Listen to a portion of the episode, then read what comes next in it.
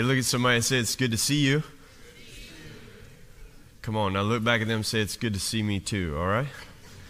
Hey, we're so glad that you're here. My name's Sam. I have the great privilege of being the lead pastor here at Crossroads Church. And what that means is every single week I try to tell the greatest story ever told. Now, not because I'm some great communicator or it's even my story, but I believe this story is a story about Jesus, and Jesus is the greatest person to ever walk the face of the planet. I actually believe he's more than just a person, I believe he's God in the flesh. So if you've ever asked the question, what is God like? You don't have to look any further than the person of Jesus. And we believe the Bible is this story about Jesus. Jesus. We say this around here. We say it's all about Jesus. We wrote it on the wall if you need some help.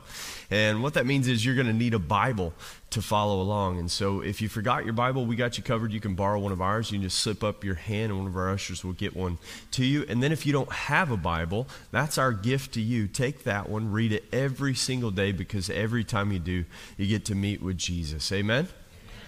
Amen. Uh, turn in your Bible to the Gospel of John. Uh, and if you are new to the scripture, you can start in the right and turn left. You'll find it much faster. We've been in this series for many months now, and um, we are in some of the most important passages in all of Scripture. And so uh, I want you to look at verse 16 of chapter 16. And. Um, this morning, I, just full disclosure, I, I covet your prayers this morning. I'm, uh, I've been struggling all morning with a uh, sinus headache that hit me uh, uh just after I woke up this morning, and I've been struggling ever since. I feel like uh, uh, prayers and have helped this morning, and I'm starting to just get my bearings straight. So I was, I was starting to get pretty nervous. I thought we were just going to have to do nothing but worship this morning, and so uh, I appreciate your prayers, and uh, and then uh, my apologies for those in small groups. Uh, usually, I, I, try to put those questions together early in the morning, and and uh, I could not even look at my computer screen this morning, and so uh, I, I, will send questions out this afternoon, and you can go over those around three o'clock today, and.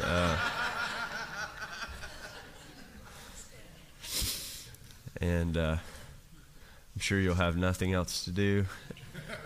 That'll be perfect time. Look at uh, headaches, but still got jokes. All right. Uh, verse 16 of chapter 16 says this, and we're gonna we're gonna read quite a few verses here. But the anchor, I'm going to kind of give you uh, kind of the synopsis here, the first section of it, and then we're going to anchor in the second part of what we're going to read here right at the end of the chapter. It says, A little while, and you will see me no longer. And again, a little while, and you will see me. And some of his disciples said to one another, What is it that he says to us? A little while, and you will not see me. And again, in a little while, you will see me and because I'm going to the Father. So they were saying, What does he mean by a little while? We do not know what he's talking about. Jesus knew that they wanted to ask him, so he said to them, Is this what you are asking yourselves? What I meant by a little while and you will not see me, and again, a little while you will see me? Truly, truly, I say to you, you will weep and lament, but the world will rejoice. You will be sorrowful, and your sorrow will turn into joy. When a woman is giving birth, she has sorrow because her hour has come, but when she has delivered the baby, she no longer remembers the anguish for joy that a human being has been born into the world. So also you have sorrow now, but I will see you again, and your hearts will rejoice, and no one will take your joy from you. I want to read verse 22 again. Let it sink into your heart. So also you have sorrow now, but I will see you again, and your hearts will rejoice, and no one will take your joy from you. In that day you will ask nothing of me. Truly, truly, I say to you, whatever you ask of my Father in my name, he will give it to you. Until now, you have not asked for anything in my name. Ask and you will receive, that your joy may be full. Here's the second part of this passage. I have said these things to you in figures of speech. The hour is coming when no one when I will no longer speak to you in figures of speech, but I tell you plainly about the Father. In that day you will ask in my name. I do not say to you that I will I will ask the Father on your behalf, for the Father himself loves you because you have loved me and have believed that I come from God. Verse 27, I'll read it again. For the Father himself loves you because you have loved me and believed that I came from the Father. I came from the Father and I have come into the world, and now I am leaving the world and going to the Father. His disciples said, Ah, oh, now you are speaking plainly and not using figures of speech. Now we know that you know all things and do not need anyone do not need do not need anyone to question you. This is why we believe you came from God. Jesus answered them, Do you now believe?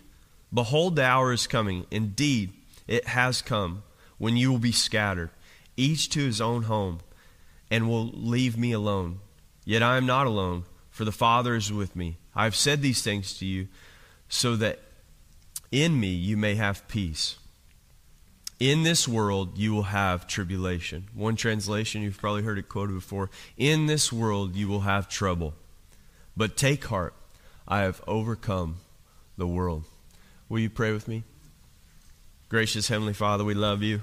We thank you for who you are and who you are to us. I ask for your grace, grace upon my body that is mortal and has aches and pains like all of us. But we press forward through the trouble of this world, knowing that our joy is found and completed in you. Let us see you more clearly through this text. Let us help one another and encourage one another. We ask everything that we say and do would bring glory to you and good to this valley. In Jesus' name. And everybody said, Amen. Amen. This passage comes right after the Last Supper. They've moved into the courtyard, the Garden of Gethsemane. Uh, this is where they're getting ready to join Jesus in prayer. Chapter 17 is going to be uh, the great high priestly prayer, a prayer that he prays for his disciples and for us. Leading up to this, the disciples are confused about what's going to happen. I mean, they entered into the city with a makeshift parade. When they got there, people grabbed palm branches and began to wave uh, the, their palm branches, and they began to, to, to sing and shout, Hosanna, Hosanna, and they began to welcome Jesus into the city. And uh, the disciples are confused about ultimately what Jesus is going to do. We can retroactively look back and say, oh, oh, well, I, I could see that the whole time. How could they not see it? Jesus uses figures of speech and metaphor, and he, he uses parables, and, and yet oftentimes he speaks very plainly to them once they're confused. And still afterwards, even at the end of this passage, you see them. They go, okay, now we we understand. Now we believe. And he says, Oh, do you really? Do you really? Because here's what's going to happen. Your box is going to be so shattered by what your preconceived idea of me is that you're going to scatter. You're going to run and hide. You're going to leave me alone.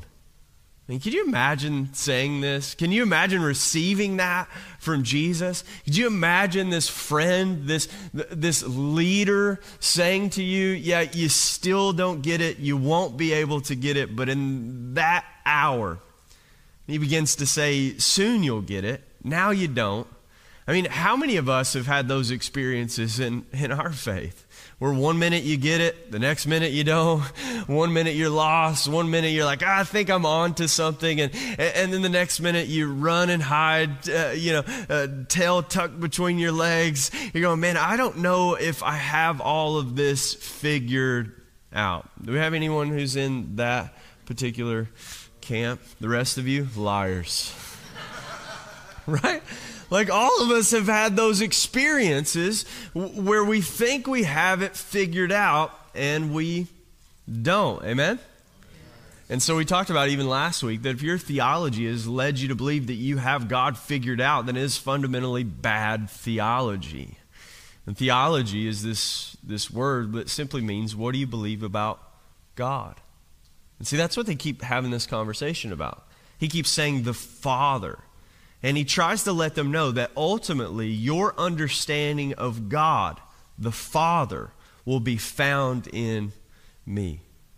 And, and he even says, like, you don't even think to ask and pray. You know, when he says, ask anything in my name, he, he's particularly talking about the way we pray. When trouble hits, everyone prays, right? Every, everyone, uh, whether they believe in God or not, they're going to shoot prayer emoji hands to you, sending thoughts, sending prayers, right? It's interesting uh, that we, we need to feel as though we're doing something. We're asking for something, something outside of ourselves. Some people might not even be able to articulate. They don't, they don't want to, to gra- nail that down, and they will pontificate on all the, the ways they don't believe in Christianity or God. But when trouble hits the world, when trouble hits home, it seems as though everyone prays. Everyone is looking for something. And Jesus says, right now, you don't even think to pray to me. You don't fully understand that what I have come to do, what power and authority I have. You, you seek the Father. But the implications of this is that sin has separated us from the Father. And so we have no counsel with him. We have no no uh, we have no advocate. We have no one to mediate this gap. We have no one to bridge this gap. And ultimately Jesus is pointing to ultimately he's going to be the person who bridges this gap. And you don't understand it now, but you'll be able to look back he says, I'm going to the Father. And then you, you'll realize that the Father loves you, that this gap is closed. Why? Because you trusted me. You loved me. You see that in the text. We read it twice. The Father loves you because you have believed in me.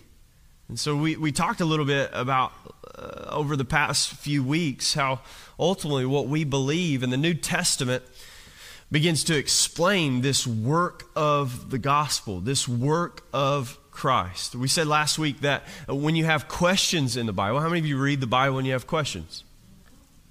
This side of the room. All the Bible babies are over here. I see you. I know you. Right? Uh, how many read the Bible you have questions? How many read the Old Testament you have a lot of questions? Right? Okay, you have a lot of questions. Well, the answers to those questions are found in the Gospels. Jesus begins to answer those questions. How many of you read the Gospels and Jesus said some things and you're like, huh? Right?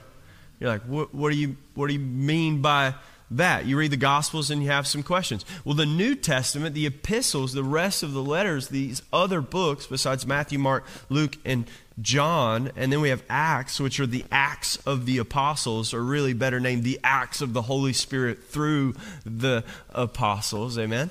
And, and, and so uh, these tell the narrative stories, and then these letters and these other books begin to help us kind of wrap our minds around what exactly God has done through the person of Jesus. And, and so we what we know is that Christ has come. He's bore our sins, He's taken on our debt, He's paid the price because ultimately uh, God is so good.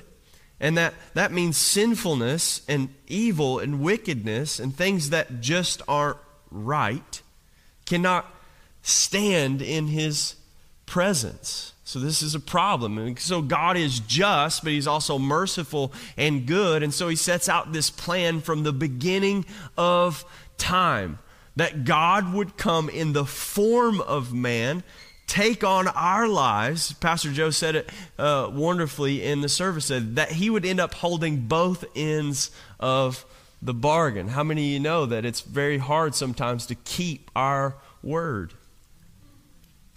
It's, it's sometimes hard for us to keep in the most, the, the, the smallest of ways. And, and, we see uh, the, the detriment in our children's eyes when we say, hey, we're going to go to the park later, and then we don't go to the park later. You ever done, made that mistake? Right?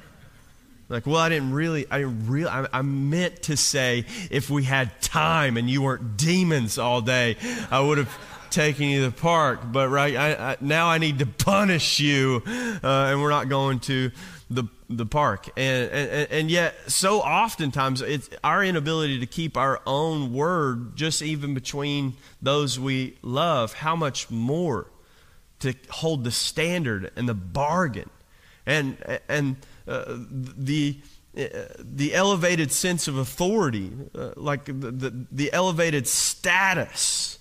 Man, all of a sudden the stakes are higher when you make a bargain with someone.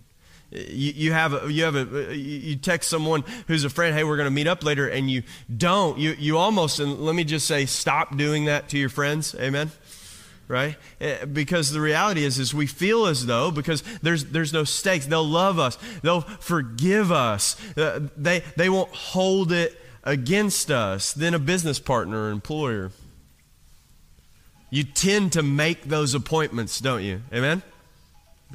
Tell them I said hello, and uh, right. Amen. You tend to make, uh, raise the status, raise the letter, level. You have a job interview. You tend to go to those. Amen? Right?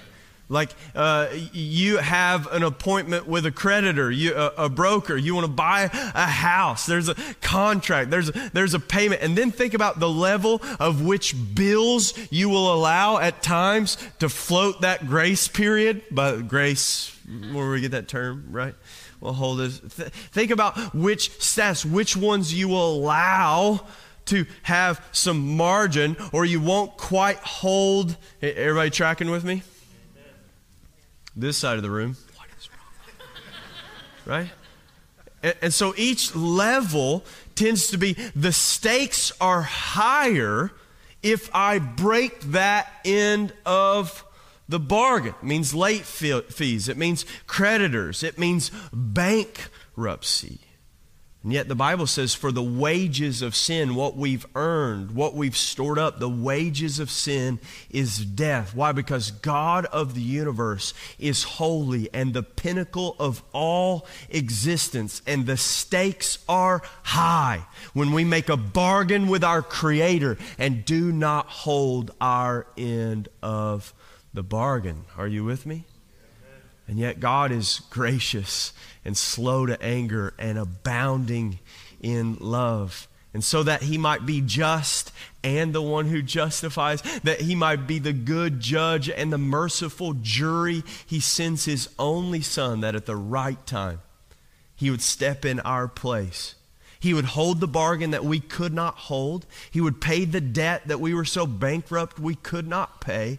And he would live this selfless, obedient life unto death, death on a cross. And that's why he's worthy of praise and glory and honor. Everyone should say amen to that. So then we trust Him. We trust that our debt has been paid. We trust that when we read this book, it is not an invoice, but it is a receipt. We read it not thinking, man, I got to get my act together. Man, I got to pay this. I'm late. I got the bill in the mail and it says that I am bankrupt. Yes, but keep reading because if you'll read to the back of the document, you'll realize that the debt has been paid this is a receipt. And what he's trying to show you is you've been given the good gift. I mean, think about how that hits you, even if someone in the Starbucks line, I don't know who goes to Starbucks, but, anyways, um, but you go to the Starbucks line and somebody does, yeah, we'll forgive you later, man. And uh, just uh, shop local. Anyways, uh, and, uh, I, that's a joke because when I first got here, I was like, yeah, Starbucks is here. And then every one of you were like, uh, coffee cab. Anyways, and, uh, yeah, you know exactly what I'm talking about. And uh, and so, anyways, you notice when someone pays, like just buys you coffee, the pay it forward thing in our culture. Someone in front, hey, they got your bill, or or you show up to the restaurant and your friend sees you from a distance and they just happen to, to buy the the pay the the bill in such a small way. What that does for you when it's unexpected, and and it happens right? Grace is this thing that we do not deserve, could not earn it. It's unexpected. That's why it's a scandal. The Bible says a scandal to the Jews. Why? Because they know this God. They believe in this one true God. And you're telling me that He's going to allow sinners to go free like you and me? Right? That's why it's amazing grace. Man, oh, how sweet the sound that He saved a wretch like me. That's why words like that hit different because it's the essence of the gospel. And so then when we trust Jesus, that he came, lived in our place, died for our sins, so that we could be hidden in him, in his life, that we would be joined in his death, putting to death the old us, being raised anew with newness of life. All of a sudden, he says, when you begin to see, and he's talking to the disciples, he's going to say, right now, you think there's a, a gap. You don't think that the Father's agenda and my agenda are the same agenda. You, you, you don't see that the Father and I are one, that this whole thing is not about making this world comfortable. Right? And we love comfort, don't we? Someone say amen to that, right? Like it's a little warm in here. Can you turn the heat on? It's a little cold. Can, can eh, you know, eh, or, or, the AC on? Can you turn the heat on? Can you, can, can, man, I, I, I like things, right? Psychologists would say that the chief end of man is to avoid suffering at all cost. Now think about the things, the, the great lengths you will go for your own comforts and yet, the disciples are in a scenario where they are oppressed by the Romans, and, it, and they're allowed to have some sort of autonomy as the Jewish nation underneath the auspice of Rome. And there's a puppet King Herod who, who's wicked above all other kings with them. And, and they'll even, like, like he's, he, plays the religious card whenever it works for him, but he does whatever he wants. That's ultimately what will get John the Baptist, the, the cousin of Jesus, killed because he will mock him for his hypocrisy, saying one thing and doing another. It will be the thing that cost John the Baptist his head. And yet there's this puppet king underneath Rome. They think he's their guy, but he's not really their guy. He's working for the Romans. And yet the Romans, at any point in time, if they're in a, a cultural scenario, they're, they're in the marketplace, a Roman soldier could, could come up and, and if he wanted him to do something or taunt him, he had a legal right to slap his uh, someone's face. He couldn't close his fist, but he could slap his cheek. It's where the sermon comes and you realize the cultural implications where Jesus says, if someone slaps your cheek, turn and give him the other one. I mean, could you imagine him saying this to the disciples where this is a common practice? But then the, the, the story goes on. He says, if, if, if, the, if your brother and he calls him brother. He says, If your brother asks for your jacket, give him your shirt too. You ever read this? We usually stop at the cheek thing, right? Because we're just like, I don't like that. You, you have a right to defend yourself. Anyways, and, uh, and, Amen. you got nervous, right? And yet Jesus says these things in this cultural climate, in this scenario where they're, they're oppressed, where they're persecuted, where they don't do what they want. He says, if, if your brother calls him brother, and this says something that is, that is normative and something they're not happy about and something they'd like Jesus to change for them. And he says, if your brother comes and asks for your jacket, give him your shirt too. Like what? I mean, could you imagine that? Could you imagine getting mugged and, and the guy takes everything you got and he's heading back down the alley and you're like, hey, wait, you forgot my watch. like, what? You imagine someone broke into your house and they're trying to get your TV off the wall, which no one does that now because they're on every street corner, right? Like, uh, and, and yet, if someone was going to break into your home and they were going to take the TV off your wall, could you imagine, like, hey, hold on a second, let me grab some tools, we'll get it off together? Pastor Sam, what are you saying? The words of Jesus. Uh, it, like, think about think about this scenario where he asks for your jacket and you give him your shirt too. Here's what would happen. A Roman soldier, if he was cold in this coastal climate, if temperatures changed, he wasn't prepared for it. His life was worth more than a slave's life. And so he could take their jacket to keep himself warm. And so Jesus says, when they do that, give him your shirt as well and watch and see what happens. And then he says, he says, if he asks you to go a mile, go with him, right? The extra mile. Why do we say that? Jesus says, go with him a second mile. Why is that? A Roman soldier could come, and at any point, he'd have a heavy pack, he would have his gear, he'd have his armor, and he could ask you or tell you to carry his stuff legally for one mile. And Jesus says, when you get to the end of that mile, and you drop the pack, and he looks for someone else to go another mile. Now, notice that in the story of the crucifixion, when Jesus is carrying his cross up to Golgotha, he's unable to carry it the whole way. And what happens? They grab a man named Simon or Simeon, whichever we want to say. They grab him out of the crowd, and what do they do? They force him to carry the cross the rest of the way. Legally, they had every right to do that. And yet Jesus says this at the end of that mile, when they're looking to take from someone else, to oppress someone else, you pick up the pack and you say, No, no, no, you don't, you don't need anybody else. I'll go, I'll go another mile with you. He's like, Say what? No, no, no, I'll, I'll, go, I'll go a mile with you. And now imagine the conversation on that next mile. Why are you doing this?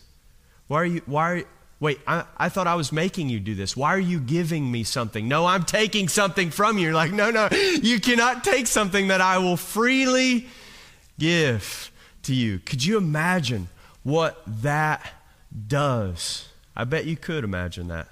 I bet you could imagine the tactics of our warfare are not of this world. Right? Because in, in the tactics of war, we're meant to take, we're meant to subdue, we're meant uh, to, to, uh, to flank and manipulate, coerce. And yet, what Jesus is saying is when they slap your cheek, give them the other, he's saying, show them that their hate will never conquer your love when they try to try to get you to, to give them their jacket your jacket, give him your shirt to him. Show them that their greed will never conquer your generosity. Man, there's something powerful. See, that's why the New Testament will say that the weapons of our warfare are not of this world, but mighty through God to the pulling down of strongholds and casting down imaginations and every high thing that would exalt itself against the knowledge of God. So, what that means is the enemy is trying to convince you that Jesus is not king and his tactics will not work. Let me say that again. The enemy is trying to convince you that Jesus is not king and Jesus' tactics will not work. You say, well, what if I do that and it doesn't change anyone? What if I do that and it doesn't work. Well, let me tell you that it's not just a good idea, it's a God idea. And so you're not arguing with me, you're arguing with Him. And here's what I know is that through this type of sacrifice, through this type of love, the known world has been changed from the time of Jesus. Here's what I know is that the Roman crucifix is not known for death anymore. What I know is it's known for salvation, it's known for healing, it's known for hope. If you were to get caught in a riptide and you were to look to the sandy beach looking for someone to help you, you would look for a lifeguard tower that would have the symbol of a Roman crucifix on it. That tells me that somehow the known world has changed. And Jesus says, In this world, you will have trouble. But take heart, I have overcome the world. And what is he saying in that moment? What's he saying to us in this passage? He's telling them of what's going to happen. They don't expect it because they're looking for revolution. They didn't like when he said this about the Roman soldiers, but but but maybe we've tolerated it. Now we've went into Jerusalem, do you know that most people are camping out? There's a contingent, a remnant of people that are waiting for their commander in chief, Chief Jesus of Nazareth, to give them a command for the revolution. So they think we're going to overthrow Rome, and we're going to change everything. Have you seen what he's done? I mean, if they hurt us, he can heal us. Man, did you see what he did for leprosy? I mean, can you imagine the conversation? I saw people who were missing limbs and limbs came back. Imagine such a man. Man, if they try to cut off our food supply, the tactics of war, did you see what he did with a little kid's Lunchable lunchbox? He fed 5,000 men, not counting women and children. You go, man, that's why these stories, when you read them, it will constantly say there was a group of people that went to inaugurate him as king. They wanted to make him king, and he would say, No, no, no, no. Even the temptation of Satan for Jesus was the same thing. Listen, Jesus, you don't have to go through with this. Just bow down to me, and I'll give you all of this. Like, wait a second. What do you mean? I thought it was all his, anyways. Yet, before this passage, Jesus is going to say, here's what's happening. The ruler of this world. See, sin has come in and, and sin has made us his master. Because the thing you want to be, do, that's not what you do, is it? The thing that you hate, that's what you tend to gravitate towards. The Bible says, well, then who will deliver me from this body of death? Romans describes it that way. The best analogy that I can give for you is it's as if you're in a Tesla trapped on autopilot. Man, and you're going, and, and, the, and, and the screen, that big glorious screen that I'm worried that people are looking at too much and not looking at the road. But, anyways, uh, I heard somebody put my sermon on one the other day. It was like, I don't know that I want to be associated with where that could go. Anyways, and yet, you could be in a Tesla trapped on autopilot. You can't move it, you can't get out of the way because you're on a crash course towards sin. And then Romans says it this way then the law came and made us aware. The law came and increased the knowledge of sin. It's like the screen is showing you a map. You know you're going the wrong way, but you're still trapped. And he says, Who will deliver me? Who will hit the ejector button and free me from this autopilot that just seems like I can't get out of the way? Praise be to God, he says.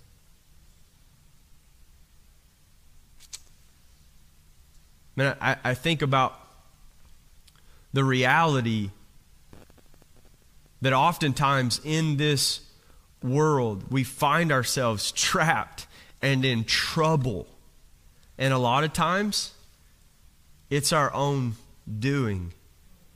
And we've allowed sin to be our master. We've allowed sin to trap us in a course of direction. And we need Christ to free us from the trap of this world. That's why he's going to say the ruler of this world is now judged.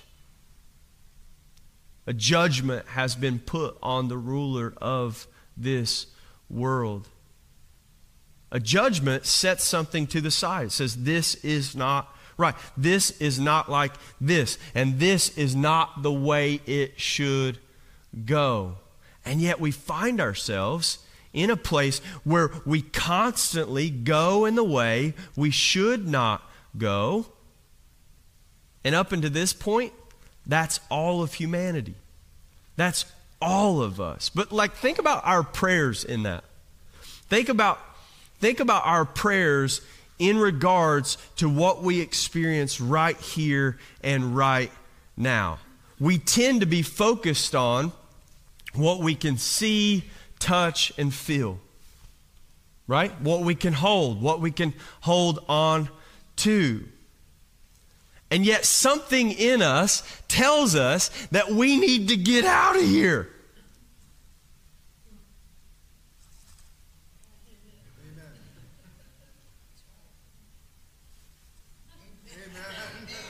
Like I think about, like I think, like think about everyone has this angst about us. We're transient like people, and yet even in our society right now, there are men. I don't know if you've seen this or not, who shoot rockets to space. Have you seen this? You ever seen this before? Right? And they're trying to figure out how they can get the hell out of here. Right? They're like, this is this is hell. And Mars is heaven? Like, what is it about human beings? There's something, they know they're trapped. And they think it's just about what they can see or touch or feel or existence, but something in them knows they need resurrection. There's something in us Think about all the movies, all the stories. It's like if we could just go somewhere else. Now think about you. You know, if I could just get another job.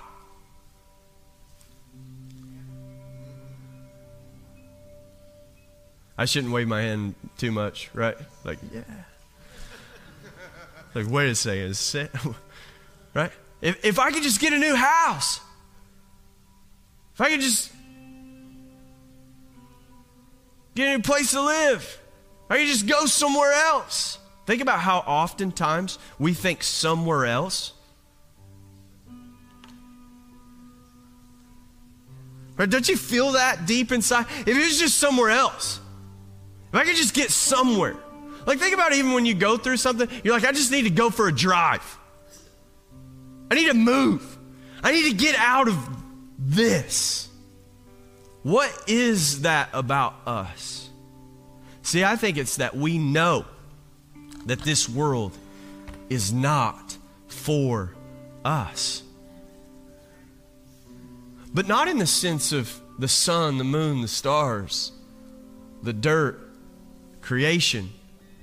See, that was made for us. All of it. And sin broke now, Romans 8 says that even the whole earth is groaning and travailing like a woman in childbirth. The same analogy that Jesus uses in this passage.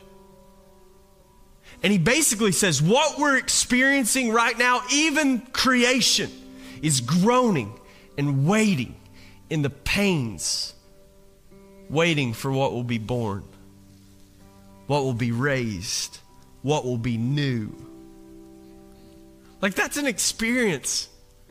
I think I think that's what the ladies in our lives can teach us about the gospel that no one else can. I mean, come on, husbands, you remember that day? It was the worst day of my life, you know?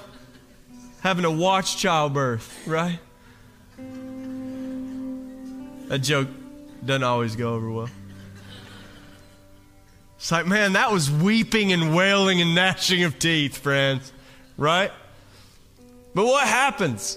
What happens?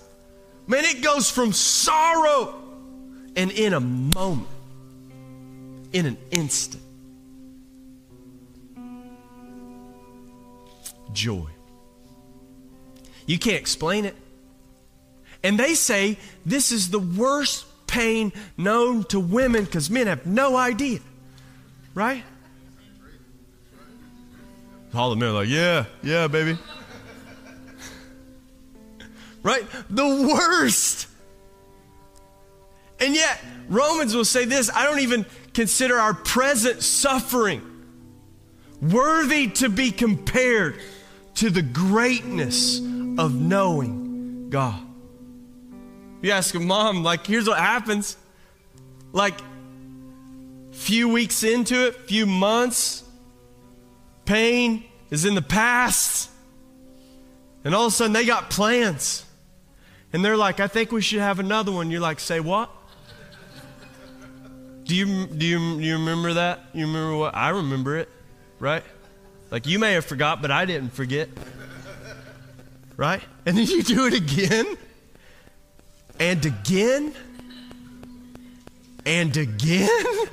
Like what, what's like what is wrong with it? Like something happens. He goes from crying and wailing and gnashing of teeth to give me that baby. Let me just hold that baby. I love that baby. Joy, laughing, smiling. See, Jesus is telling the disciples in this moment, they don't understand, but they're going to feel it very real.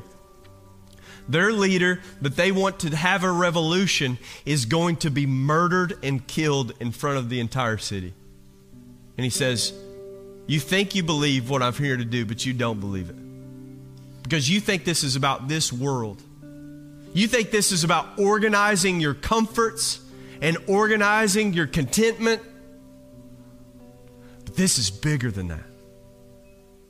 This is about transformation. This is about renewal. This is about redemption.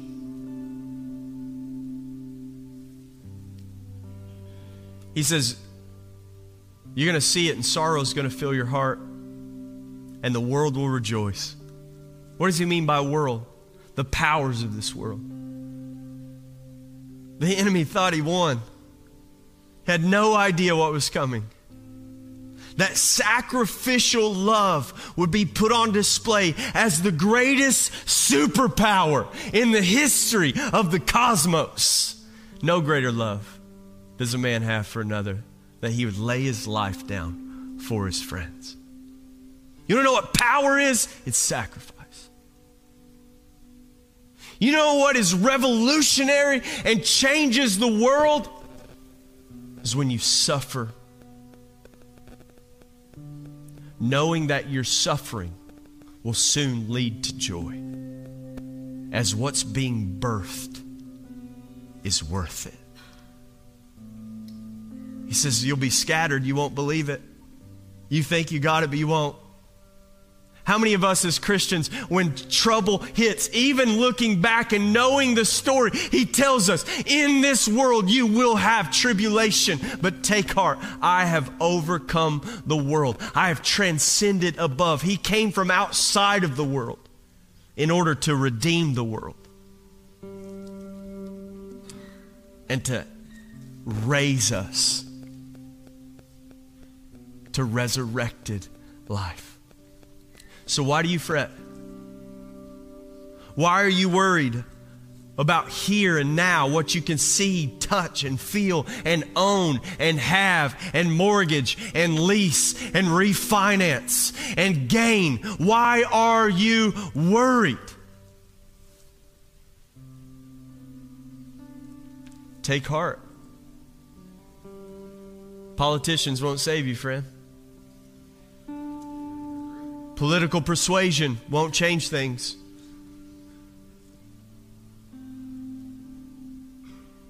Petitions and movements outside of the known belief that Christ has conquered and he's building a kingdom in the hearts of men. So, why would I speak to their heads? Why would I not touch their hearts? Through sacrificial giving, by turning the other cheek, by carrying the bag a little further, without complaining, without, without pointing the finger, without judging, because, man, He has taken on our judgment. I've been forgiven, then I must forgive others. And then that's when I see the Father. That's when I see what He's designed you and I for.